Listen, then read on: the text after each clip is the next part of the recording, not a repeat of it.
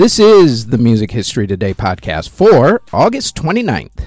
On today's show, Rock Against Racism is formed, George joins the Quarrymen, and we've got a lust for life. First, though, on this date in 1946, Ella Fitzgerald recorded her song, It's a Pity to Say Goodnight. In 1955, trumpet player Ray Anthony married actress Mamie Van Doren. In 1958, George Harrison joined the Beatles, who were then called the Quarrymen. DJ Alan Freed held his first Big Beat concert review in Brooklyn, New York. The performers there included Chuck Berry and Bill Haley and his Comets. And Cliff Richard released his first single when his group, Cliff Richard and the Drifters, released their single Move It. In 1962, Elvis Presley's movie Kid Galahad premiered in theaters. In 1964, Roy Orbison released the song Oh Pretty Woman. In 1966, the TV variety show Hullabaloo aired its final episode, and the Beatles performed in concert officially for the last time. It was in Candlestick Park in San Francisco. In 1970, Emerson, Lake, and Palmer recorded their set at the Isle of Wight Festival for their album Live at the Isle of Wight Festival 1970. In 1976, the Rock Against Racism movement was started in response to comments that both David Bowie and Eric Clapton had made when Bowie was quoted in an interview as saying, quote, I think Britain could benefit from a fascist leader. After all, fascism is really nationalism. I believe very strongly in fascism. People have always responded with greater efficiency under a regimental leadership. End quote. Bowie was also quoted in another interview as saying, quote, Adolf Hitler was one of the first rock stars, end quote, and, quote, you've got to have an extreme right front come up and sweep everything off its feet and tidy everything up, end quote. Eric Clapton made comments during a concert that year in support of former conservative minister Enoch Powell, who was known at that time for his Rivers of Blood speech, which was extremely anti-immigration, while Eric was doing a concert in Birmingham, England. Clapton told the crowd that England had become, quote, overcrowded, end quote, and that they should vote for Powell to stop Britain from becoming, quote, a black colony, end quote. He also told the audience that Britain should, quote, get the foreigners out, get the wogs out, get the coons out, end quote. And then repeatedly shouted, quote, keep Britain white, end quote, which is the slogan for the extreme far-right National Front Party in Great Britain.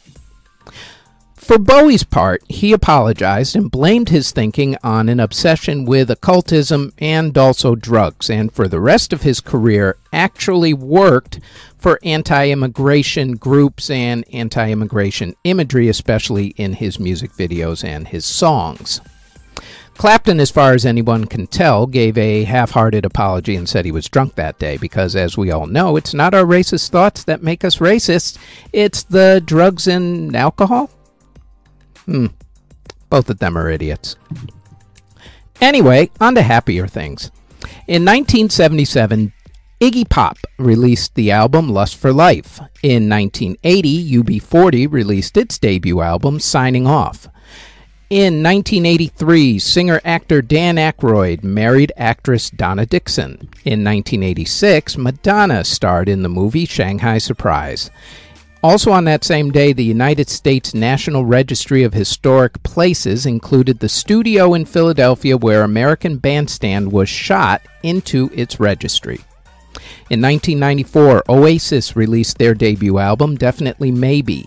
In 1995, Janet Jackson released the song Runaway. In 1999, Cher performed live in Las Vegas. HBO showed the performance. In 2005, Hurricane Katrina struck New Orleans. Among the victims was Barry Cowsill of the Cowsills, who drowned.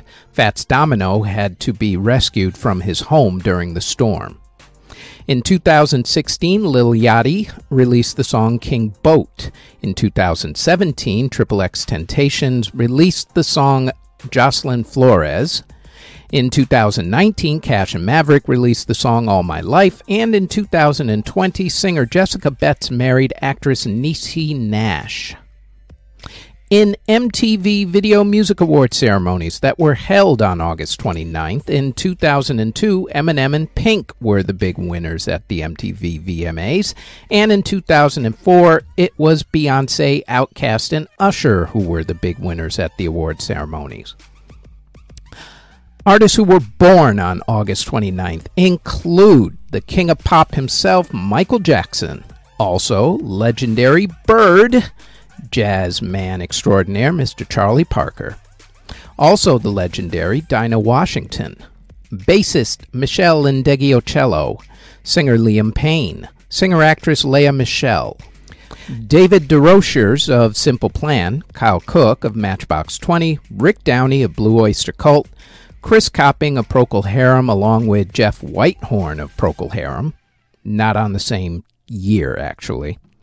Eddie Reader of Fairground Attraction, guitarist Tony McAlpine of Solo, Dan Truman of Diamond Rio, Elizabeth Fraser of Cocteau Twins, Dick Halligan of Blood, Sweat, and Tears, Sterling Morrison of the Velvet Underground, country singer Jimmy C. Newman, Johnny Paris of Johnny and the Hurricanes, singer G.G. Allen, Carl Martin of Shy, and Bob Markley of the psychedelic rock band The West Coast Experimental Art Band. Artists who unfortunately passed away on August 29th include organist George Ruder, who passed away in 1738 at the age of 81. Composer Franz Joseph Glaisher passed away in 1861 at the age of 63. Composer Charles Lee Williams passed away in 1935 at the age of 82.